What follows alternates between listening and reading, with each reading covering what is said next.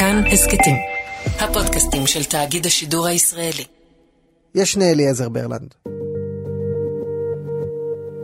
אליעזר ברלנד של היום הוא עבריין מין, חשוד בסחיטה באיומים, בניצול חסרי ישע, בהזמנת רצח, בניהול אחת הכתות האלימות והמפחידות שהיו בישראל. הוא יושב בכלא כרגע, אחרי שהוא ברח מהחוק בשלוש יבשות שונות.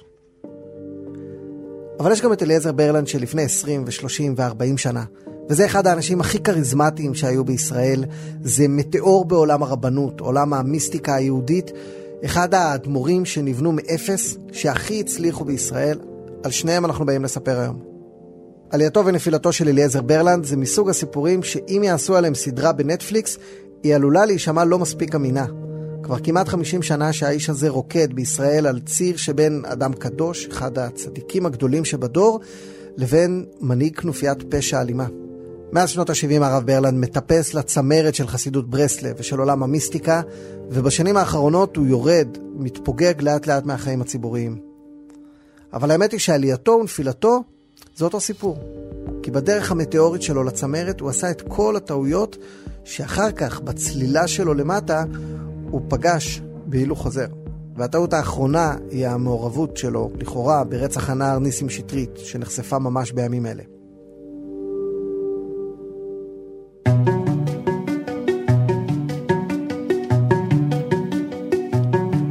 אני עקיבא נוביק, אתם מאזינים לעוד יום, ואיתי באולפן יאיר רטינגר, חוקר, פרשן הדתות של כאן חדשות, אהלן. אהלן עקיבא. מאיפה מתחילים? את הסיפור הזה אפשר להתחיל עקיבא בשנות ה-70, כאשר הרב אליעזר ברלנד הוא אחד מהמבשרים של שתי תנועות. האחת זה תנועת החזרה בתשובה, מיד אחרי מלחמת יום כיפור. היו מעט מאוד שחקנים בעולם הזה. אה, הרב ברלנד סוחף איתו קבוצה בהתחלה, קבוצה קטנה, אל תוך תורה שהיא הייתה, גם היא הייתה די אה, דחוקה ודי בקרן זווית, וזה תורתו של רבי נחמן מברסלב. קם בן אדם ולוקח צעירים חילונים, חילונים לחלוטין, שבשבילם חזרה בתשובה זה אחד מהעבירות הכי חמורות שאפשר לעשות, לוקח אותם איתו למסע גם אל תוך החרדיות וגם אל תוך החרדיות שהיא ברסלב. וגם זאת מין תורה שהיא לחלוטין אנדרדוג, לחלוטין נחשבת בשולי שוליים של העולם היהודי, לוקח אותם איתו אה, אל המסע הזה. את הסיפור הזה אפשר להתחיל שם, ברעיונות המלהיבים האלה, מה הם מצאו בו, מה הם מצאו בברלנד, מה הם מצאו בברסלב, שם אפשר להתחיל את הסיפור שלנו. אבל אפשר להתחיל את הסיפור הזה בעוד מקום. אפשר להתחיל אותו עכשיו בתא המעצר במגרש הרוסים. ואם אתה הולך למגרש הרוסים, אתה תפגוש שם קבוצה של חסידי, החסידים הקרובים ביותר לברלנד. ואתה תמצא שם גם איזה מין חפירה ארכיאולוגית. המשטרה מת, מתנהגת מאוד מאוד באכזריות מול הרב. שמענו שבשבת, מהרגע שהרב נעצר, הוא היה שם, הם זרקו לו את כל התיק עם הספרים. חפירה ארכיאולוגית של תולדותיו של ברלנד, האנשים שהלכו איתו כל הדרך ועדיין איתו, האנשים שכבר לא איתו, למה הם כבר לא איתו, ומי הם האנשים האלה שעשו איתו ולמענו את המעשים הקיצוניים ביותר שאי אפשר להמציא. אז אם היינו הולכים עכשיו למגרש הרוסים, פותחים מיקרופון ויושבים עם האנשים האלה, כל אחד הוא מתקופה גיאולוגית אחרת בחיי ברלנד ובחיי היישוב בנים, ומספרים אה, את סיפור... אה, מה, אחת הכתות הכי חזקות שהיו פה. חד משמעית, אחת הכתות הכי חזקות, הכי טוטליות, והכת החרדית הכי פחות חרדית שאפשר להעלות על הדעת. כת שבה כאילו יש חוקים, אבל אחד החוקים הוא לשבור כל חוק אפשרי. חוק מדינה, חוק מוסר וחוק הלכה.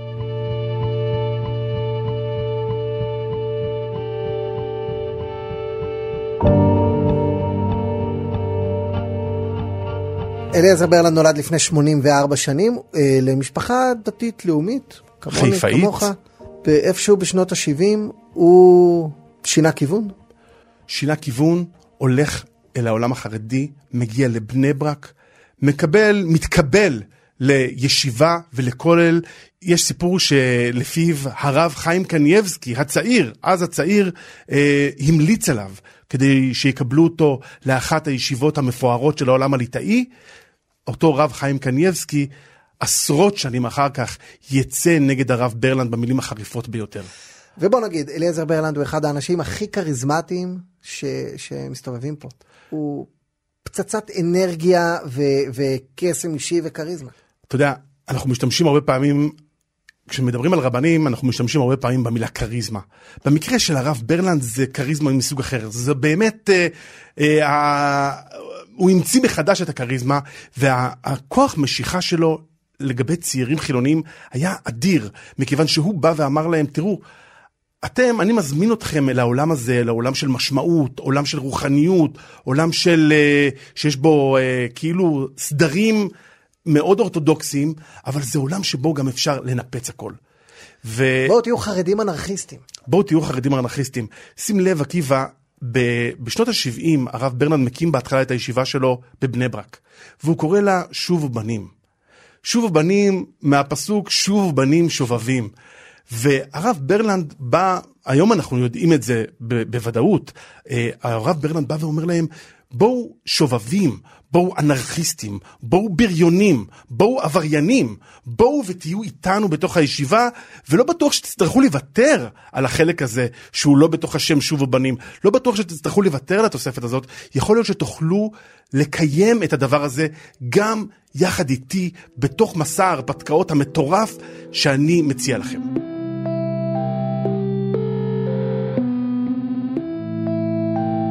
והוא מצטרף לחסידות ברסלב, שהיא לימים אה, הבקו"ם של חוזרים בתשובה. כמעט כל חוזר בתשובה עובר במידה מסוימת בכתבי רבי נחמן ובחסידות ברסלב. אבל הוא מקים בעצם אה, אדמו"רות שלו בתוך ברסלב, נכון? נכון, כי חסידות ברסלב, מכיוון שהיא חסידות מתה, כן? אין לה אדמו"ר. היא חסידות שמאפשרת הרבה מאוד uh, דמוקרטיה, היא מאפשרת לאדם שבא לגמרי מבחוץ, כמו הרב ברלנד, היא מאפשרת לו לבוא ולהיות מין אדמו"ר, אבל יש עוד הרבה מאוד קהילות שמזוהות עם ברסלב, והן מאוד מאוד שונות, יש קהילות של חוזרים בתשובה, ויש קהילות דווקא של כאלה, של חרדים אה, ברסלבים דוברי יידיש שהם לחלוטין נטועים בתוך העולם החרדי, יש כל מיני סוגים, והרב ברלנד בא ומציע את הברסלביות שלו, היא מושכת באמת חילונים, חילונים מכל מיני סוגים, מכל מיני uh, השקפות ומכל מיני עולמות, הוא עולה מדרגה, הרב ברלנד, ברגע שהוא מתחיל להביא כל מיני אנשים בולטים בעולם החילוני. כדורגלן, טייס, טייס קרב, הבן של רחבעם זאבי. שאז איזה, היה וואו. שהיה איזה אייקון חילוני כזה, פתאום הוא מצטרף אליו, וזה נותן לו גם איזושהי לגיטימציה, איזשהו תוקף, או לפחות איזושהי סקרנות, אנשים אומרים, רגע, מה יש בו ברב הזה? וברגע הזה שהוא מתחיל לצרף אליו אנשים מעניינים ומסקרנים, פתאום מגיע גם איזשהו כתב טלוויזיה זרה, ועושה עליו איזה מין כתבה מתפעלת על הקבוצה הנורא נורא מעניינת ונורא מחפשת משמעות, שהתאספה סביבו. רבי אליעזר ברלנד, Rosh Yeshiva, established Shuvubonim in 5737, 1977, in Bnei Brak. Who are the Talmidim of Yeshivas Shuvubonim? They are young Jews from all social strata in Israel and the diaspora. ולימים שובובנים בעגה החרדית הלא רשמית יש שובובנגים, וניגע בזה בהמשך, אבל אנחנו עדיין בשנות ה-80. שרב אליעזר ברלנד הוא באמת רוקסטאר, וקראתי באיזה ספר של אה, ברסלב את סיפורי עלילות הגבורה של אליעזר ברלנד ממבשרי אומן.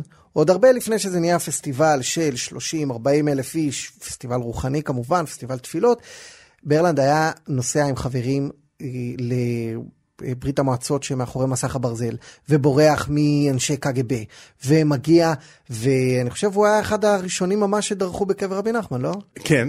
ברלנד הציע את השיגעון ואת הטירוף. זה אלמנט ממש מרכזי בתוך התורה של ברלנד. הוא לקח אותם איתו, את החסידים האלה, ועדיין לוקח למחוזות כאלה של אקסטרים, שבהם אין שום גבול. ואתה יודע, אם תשאל לאורך השנים, איפה הם היו? איפה הם לא היו? הם היו בכל מיני מקומות, הוא לקח אותם למקומות, בין אם מקומות של סכנה אה, בשכם, בין אם אומן בתקופה הסובייטית, מדינות ערביות. אתה תשמע פשוט מסע, אה, שלא לדבר על ההימלטות שלו לדרום אפריקה ולכל מיני מדינות בדרום אמריקה, שברלנד פשוט הגיע לכל מקום. כאילו אין שום גבולות, אין שום גבולות מדיניים, אין שום גבולות מוסריים, אין שום גבולות הלכתיים. וזה היה הסיפור, זה היה הסחורה שברלנד הציע כל הזמן, לאורך עשרות שנים לאנשים, עד שהדבר הזה הגיע להקצנה מאוד מטורפת.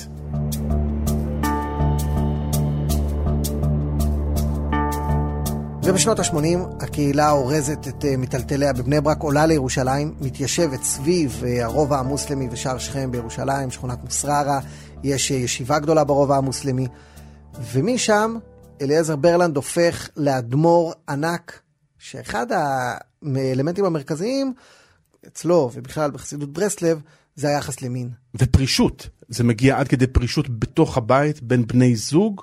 אה, לרב ברלנד יש אה, רף מאוד מאוד גבוה במה שקשור לקדושה, יידישקייט, שזה בעצם כל מיני שמות שמדברים על פרישות ומיניות. המעורבות שלו בחיי חסידיו מגיעה עד לחדר המיטות. לחלוטין, כל הזמן, ואז גם רואים את היחס שלו להלכה. זאת אומרת, הוא הרבה פעמים מחמיר הרבה הרבה יותר מעבר לדרישות ההלכה, או אפילו אפשר להגיד מפר ומתעמת עם ההלכה, כדי לבוא ולהגיד, תקשיבו, אפילו שההלכה אומרת לבני הזוג להיות ביחד, אני אומר לכם לא להיות ביחד, וזה מה שהוא עושה מול חסידים שלו, הרבה פעמים. ומתישהו מתחילה להתפתח אה, איזושהי אובססיה, איזשהו פולקלור, סביב דמות אחת בתנ"ך, אה, שקבורה היום בעיר ערבית בישראל.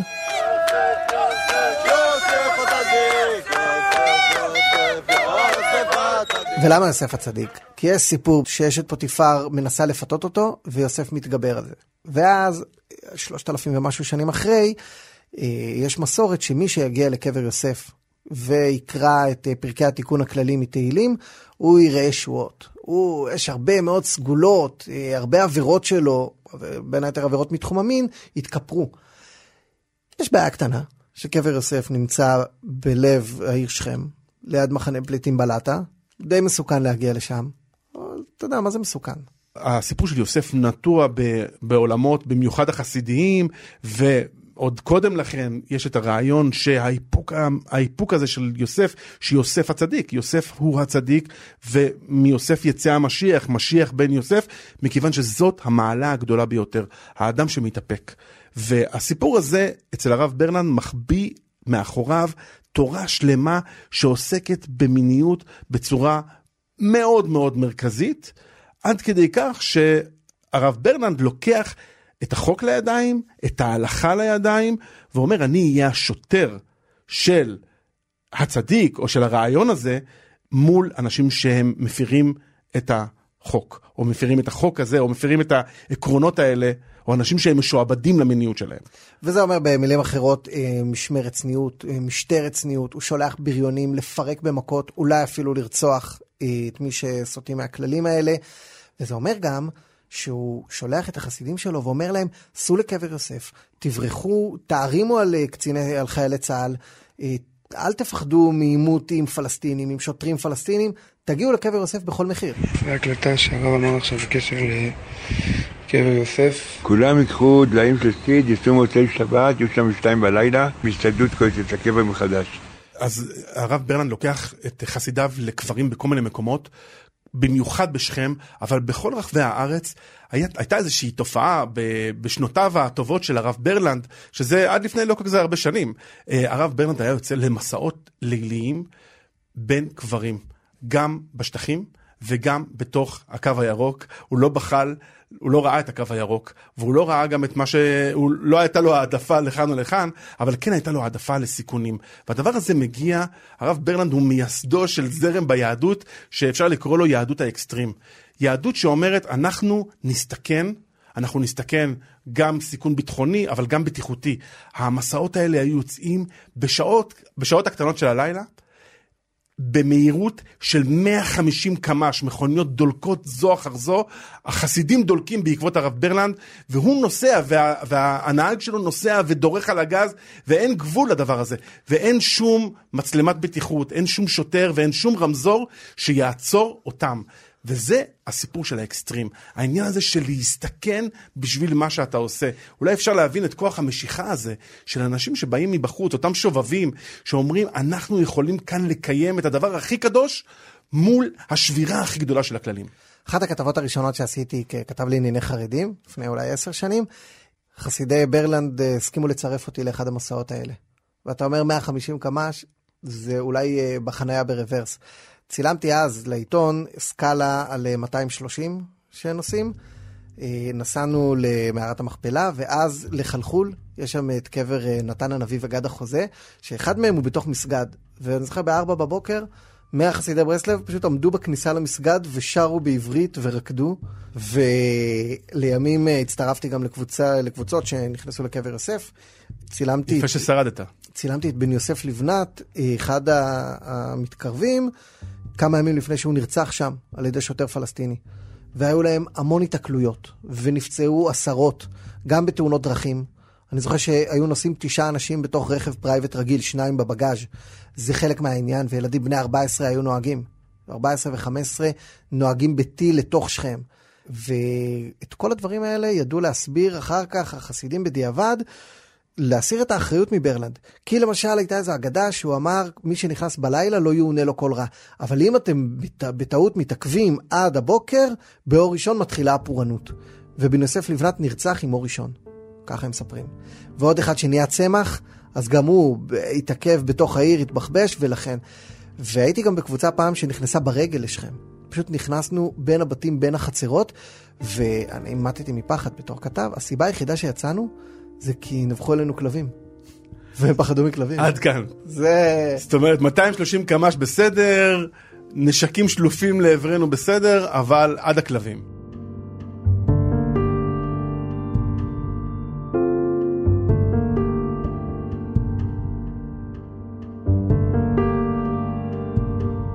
והדבקות הזאת בצדיקים ובכל מיני סגולות אה, מעולם אה, העבירות ה- המיניות אה, לא נעצרות בשכם או בחברון. זה אחת הסיבות שנוסעים לאומן כל כך הרבה אנשים, זה כדי להגיד את התיקון הכללי, עשרה פרקי תהילים שמיוחסים לכפרה על עבירות כאלה, להגיד אותם ביחד בקבר רבי נחמן מברסלב, שהבטיח שמי שיתפלל שם, הוא יעזור לו. זה, רוב הדברים סובבים סביב זה.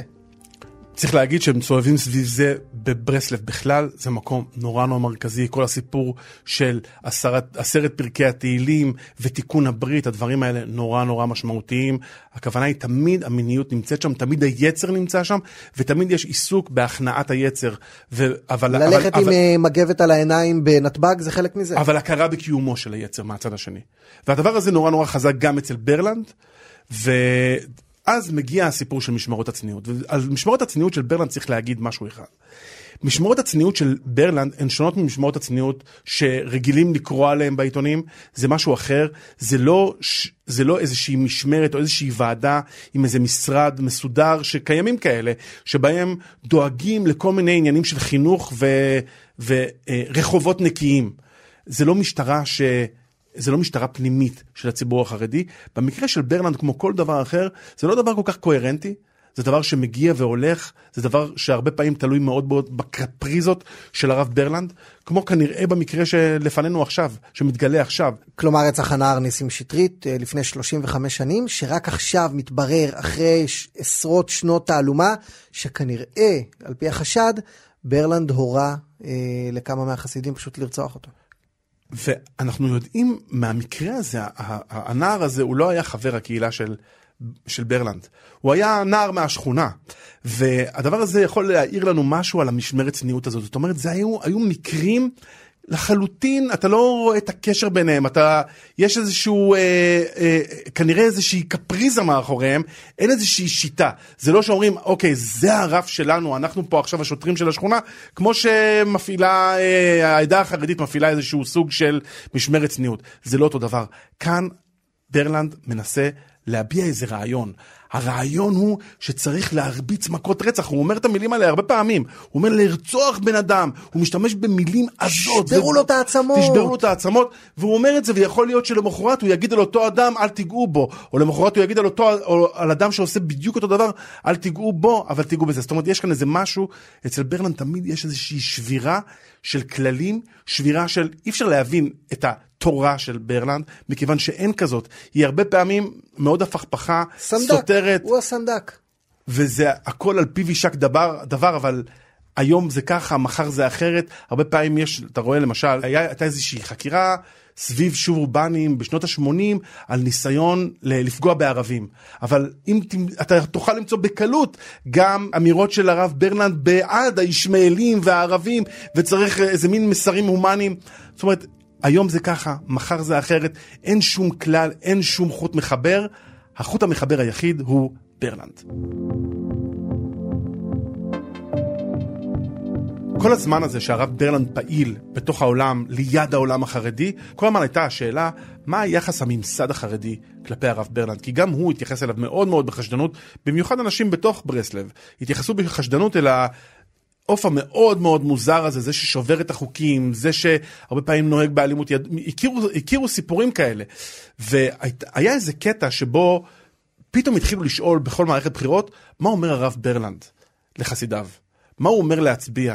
ותמיד היה איזשהו משחק, כי הוא לא היה בכיס של אף אחד, עד נקודה מסוימת, לפעמים הוא היה ש"ס, ולפעמים הוא היה יהדות התורה, אבל זה מראה לך שבעולם החרדי, מועצת גדולי התורה, תמיד הסתכלה גם על הרב ברלנד, כי ידעו שיש לו כוח מאוד גדול, ושיש לו ציבור מאוד גדול שיכול להצביע איתם, ואני זוכר איזה מערכת בחירות אחת, שכבר הייתה אחרי הנפילה קצת, או בתחילת הנפילה, כאשר הרב ברלנד התקבל לשולחן המזרח, לשולחן של המכובדים, בעצרת של יהדות התורה. הוא אמר לחסידיו להצביע יהדות התורה, ואז הוא קיבל גם איזשהו חיבוק מהממסד. ובאופן מאוד מאוד מעניין, החיבוק הזה הגיע ברגע שהרב ברלנד כבר התחיל את הנפילה שלו למטה.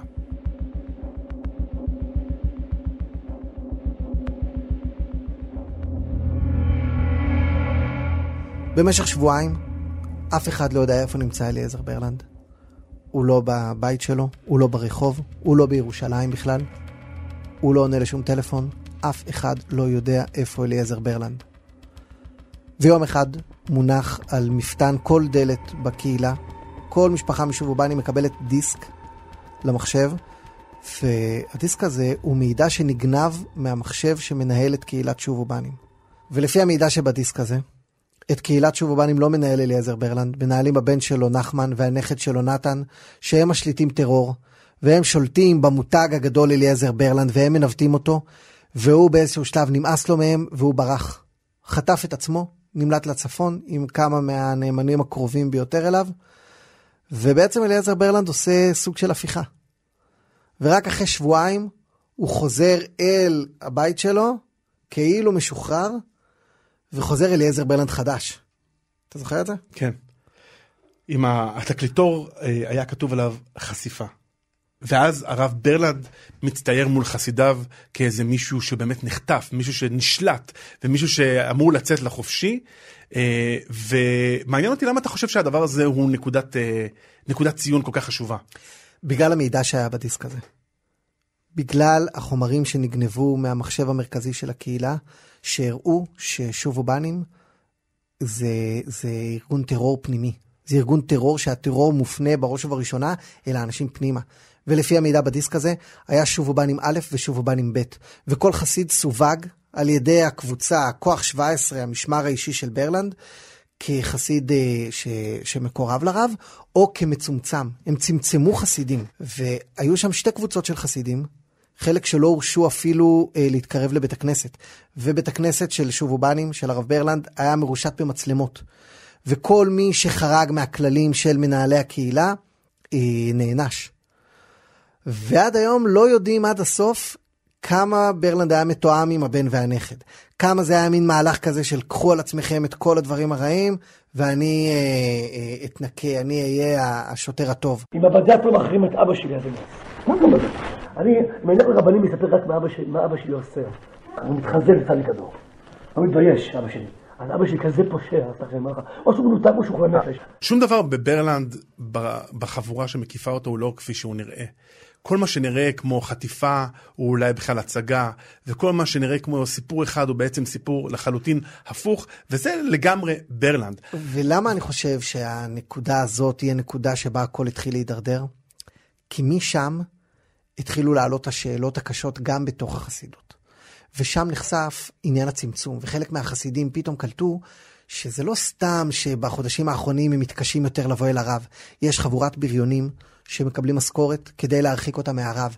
ושם התחילו הסדקים, ושם גם נחשפה הסיבה לפרשה שהייתה עוד קודם. אחת מהחסידות המרכזיות בשובובנים הייתה אישה בשם פייגי שמאי. פייגי שמאי, אישה חרדית uh, למשמע, אבל באמת שם המשפחה הקודם שלה הוא אלפרון. והיא אחות של האלפרונים. ויום אחד הבריונים שמקיפים את ברלנד עשו טעות והרחיקו גם אותה ממנו, והם הסתבכו עם האלפרונים. ובאו קבוצה של אה, בריונים, והתחילו שם מכות רצח.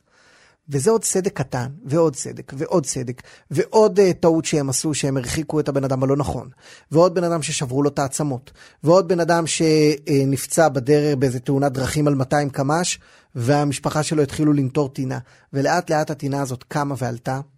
היא לא התפוצצה בבת אחת, אין אירוע שהיא התפוצצה בו בבת אחת. אני גם זוכר שכשברלנד בסוף 2010 חזר מהגלות של השבועיים, הייתי שם בתור כתב. ו... על המכונית מזדה 6 שלו קפצו לדעתי אלף חסידים. והיה צריך לחלץ אותו. ובאו uh, מאבטחים וחילצו אותו מהאוטו לתוך הבית. והחסידים המשיכו לטפס על העצים סביב הבית ולנסות להציץ אל תוך הבית כדי ללמוד מהנהגותיו. והוא עדיין היה אליעזר ברלנד, הרוקסטאר, הרב ברלנד, הגאון הגדול, קראו לו הנשר הגדול בכינוי הפנימי. הנשר הגדול זה הרמב"ם. כן. קראו לו צדיק הדור, צדיק האמת, עדיין. אבל הסדקים המשיכו להתרחב. אבל יש עוד נקודת שבר, והנקודת שבר הבאה היא זאת שלא רק מעוררת שאלות על הקהילה הזאת שנקראת שובובנים, אלא מעוררת שאלות בפעם הראשונה בצורה חריפה על הרב ברנד עצמו. וזה קורה כאשר מתגלה שהרב ברנד עצמו הוא שהטיף לחסידיו כל אותם שנים על הסיפור של מיניות וקדושה, הוא עצמו עבריין מין. עבריין מין.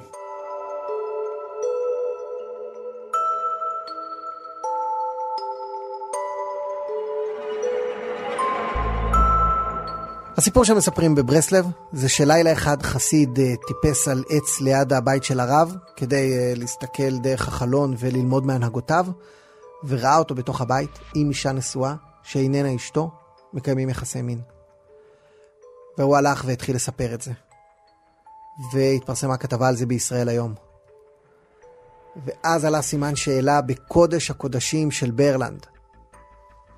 והתחילו לצאת שמועות, ועוד נשים התחילו לאט לאט לספר על כל מיני דברים שהרב ברלנד עושה, שקשה מאוד מאוד מאוד להסביר אותם.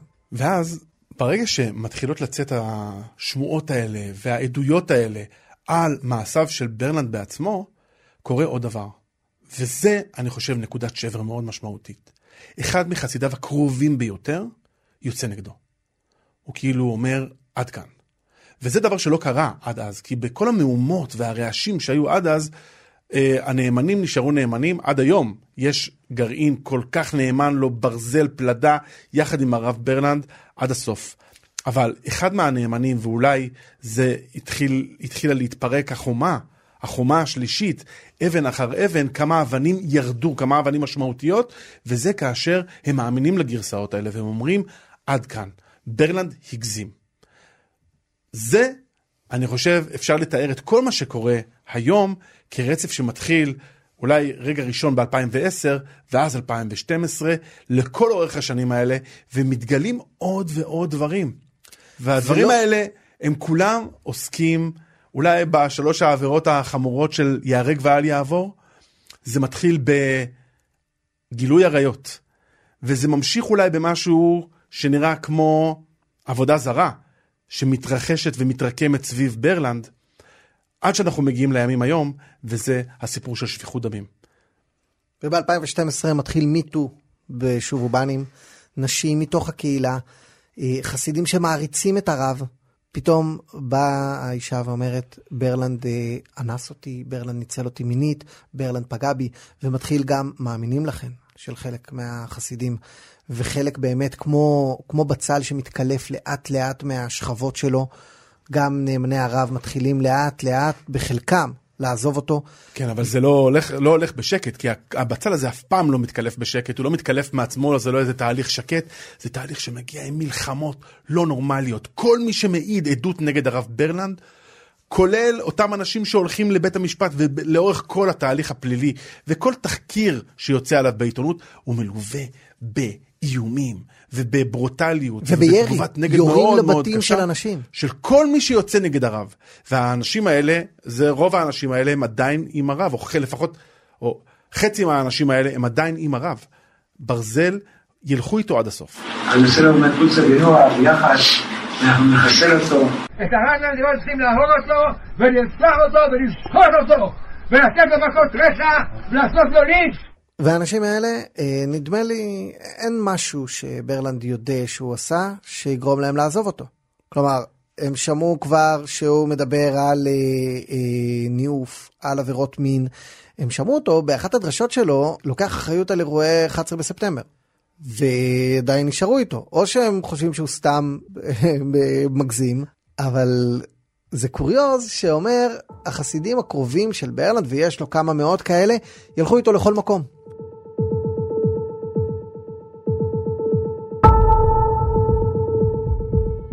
וכשאני אומר לכל מקום, הכוונה שמתישהו ברלנד יוצא לגלות, יוצא למסע.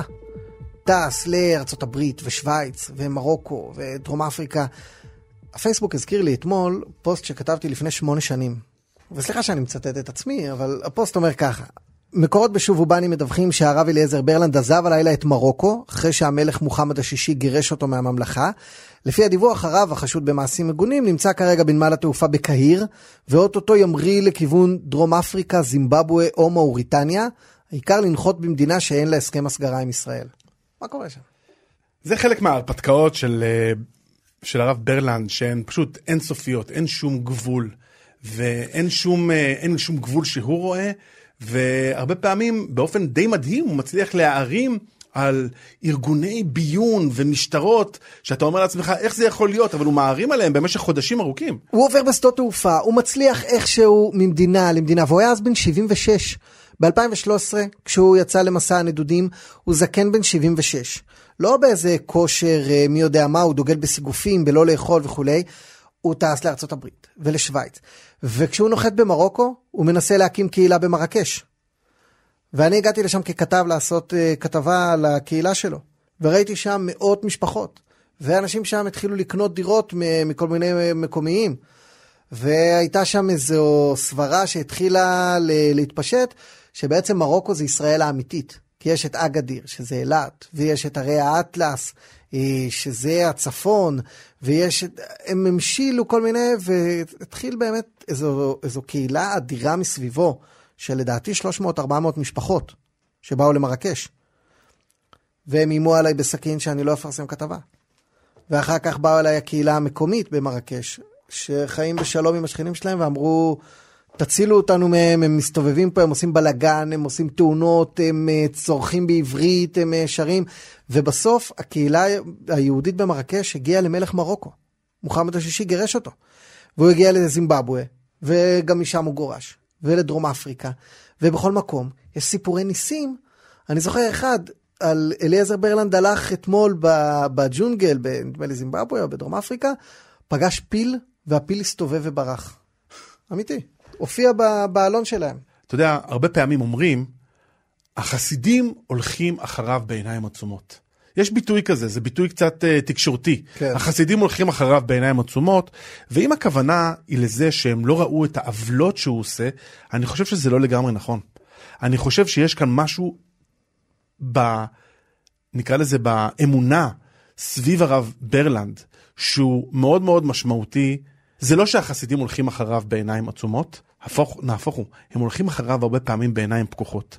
ב-2012, אחרי שמתגלים חטאיו של ברלנד בתחום האריות, מתחיל באמת זעזוע קהילתי מאוד מאוד גדול, ואז חתנו, יהודה אשר גולדבלום, שהוא אחד מהקרובים אליו ביותר ומהמנהיגים של שובובנים, מוציא ספר בשם אמונת חכמים כהלכתה. והוא בדיוק מסביר את החטאים של הצדיק. וכאן אנחנו מבינים שבבסיס של קהילת ברלנד עומדת שבתאות. הכחשה. מה, מה זה שבתאות? זה אומר שהצדיק צריך לרדת למקומות הנמוכים ביותר כדי לתקן.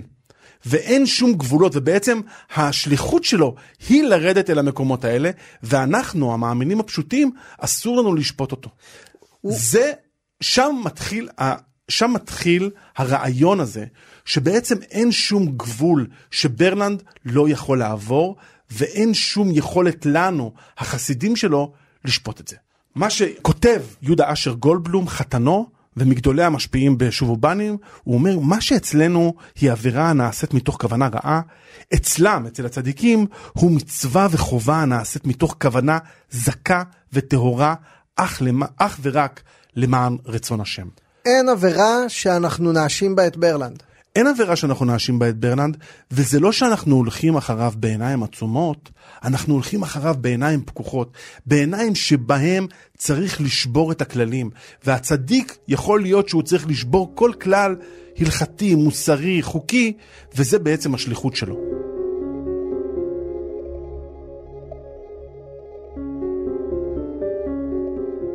ומתישהו יש רושם שכבר אין מדינה על הגלובוס שמוכנה שברלנד וכל מאות החסידים שלו יתחבאו אצלה. ולפני כמה שנים ברלנד מגיע לארץ ונשפט, ויושב בכלא גם עשרה חודשים, והוא כל הזמן משחק איזה משחק של אני חולה, אני גוסס, או אני באנרגיות שיא, אבל עוד ועוד לבנים יוצאות מהחומה הזאת. אה, עמיתתנו אריאלה שטרנבך מפרסמת בחדשות 13 אה, על סחיטה מטונפת של חולים, הוא נותן להם מנטוס, סוכריות מנ... טיק טק, מנטוס, אה, ולוקח מהם סכומי עתק על ריפוי. הוא, הוא כל כך שרלטן שכנראה שיש חולים שמצבם מידרדר, אולי אפילו עד מוות בגלל השרלטנות שלו. והחסידים עדיין איתו. אבל יוצאים עוד ועוד משפחות עוזבות את שובובנים, והמעמד שלו יורד עוד ועוד. ועדיין הגרעין הקשה איתו. משטרת ישראל מבקשת את עזרת הציבור בחיפושיה אחר הנעדר ניסים בן מרדכי שטרית. נראה לאחרונה בירושלים בליל 23 בינואר השנה, ומאז נעלמו עקבותיו.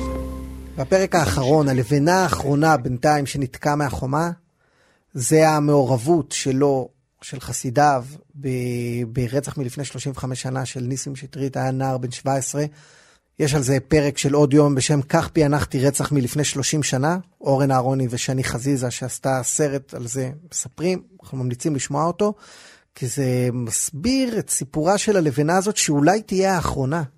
כי אם האישום ברצח או בהזמנת רצח ידבק בו באמת, אז יכול להיות שהסיפור המטורף הזה מגיע לקיצו.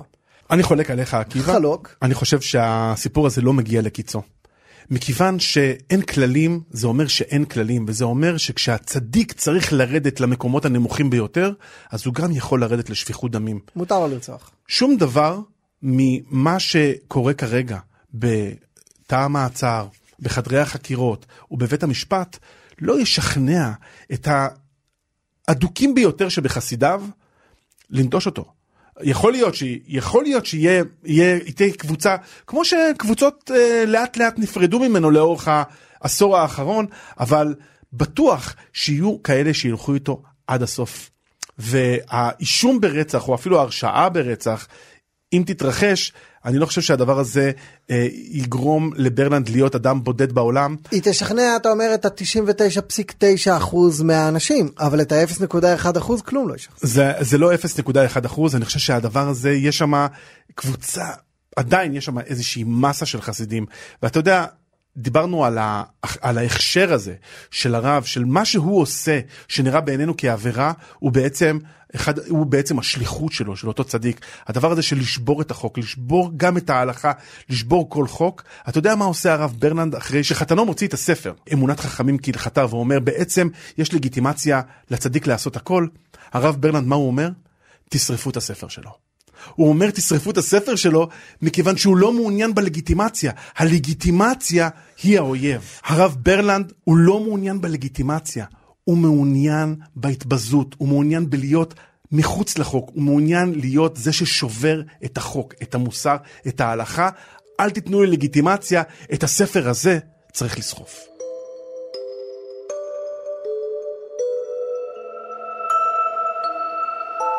בכל הפרק הזה אנחנו פעם אומרים הרב ברלנד, פעם ברלנד, פעם אליעזר ברלנד, עבריין המין ברלנד. איפה עומד התואר הרב שלו? מה הסטטוס? אני חושב שהמאמץ שיש בהרבה מאוד כלי תקשורת, כולל כאן, בכאן אה, חדשות, אה, לקרוא לו אליעזר ברלנד בלי הרב, בעיניי הדבר הזה הוא קצת מגוחך. הרב ברלנד הוא רב, הוא רב של הרבה מאוד אנשים, וזה בכלל לא משנה ממי הוא קיבל את השמיכה, וזה בכלל לא משנה אם בעיניי הדבר הזה, אם זאת לא, זאת לא היהדות שלי. ברור שזאת לא היהדות שלי, אבל בעיני הרבה אנשים הוא רב, רב שהוא... סרח, רב שהוא נמצא במקומות האיומים והאפלים ביותר, והוא עדיין רב. תתמודדו עם זה שהוא רב. אבל אנחנו יודעים שבהרבה מקרים של רבנים שסרחו, שוללים להם את התואר רב, שעושים את האקט הסמלי הזה של אתה מתנהג ככה, אז אתה לא יכול להיות רב. היה הליך של הרבנות לשלילת התואר של מוטי אלון, שהוא עבריין מין. ועכשיו כבר קוראים לו מוטי אלון, והיה רב שהורשע לפני כמה שנים בגנבת ספרי תורה, וגם ממנו שללו את התואר.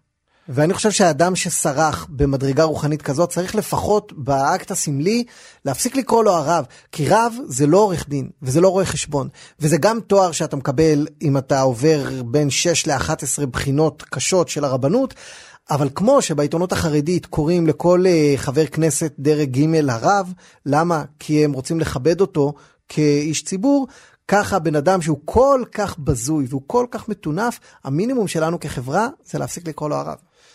כן, אבל אתה יודע, רב זה כבר מושג כל כך כל כך רחב, בדיוק הפוך, הפוך מעורך דין והפוך מרואה חשבון, אין גילדה, אין גילדה של רבנים. יש רב רפורמי, יש היום גם רב חילוני, ויש גם את הרב ברלנד, והרבנות של הרב ברלנד היא קשורה קשר הדוק לפשעים שמיוחסים לו. הפשעים האלה של סחיטה והפשעים האלה של עבירות מין והפשעים שאולי אה, יגיעו לכתב אישום כרגע, הם פשעים שנעשו בקשר הדוק לעובדה שהוא רב. ואולי באמת אם יקראו לו הרב, זה יזכיר שגם רבנים הם בני אדם. וגם רב יכול להגיע למדרגות כל כך תחתונות, כמו אה, הרב אליעזר ברלנד.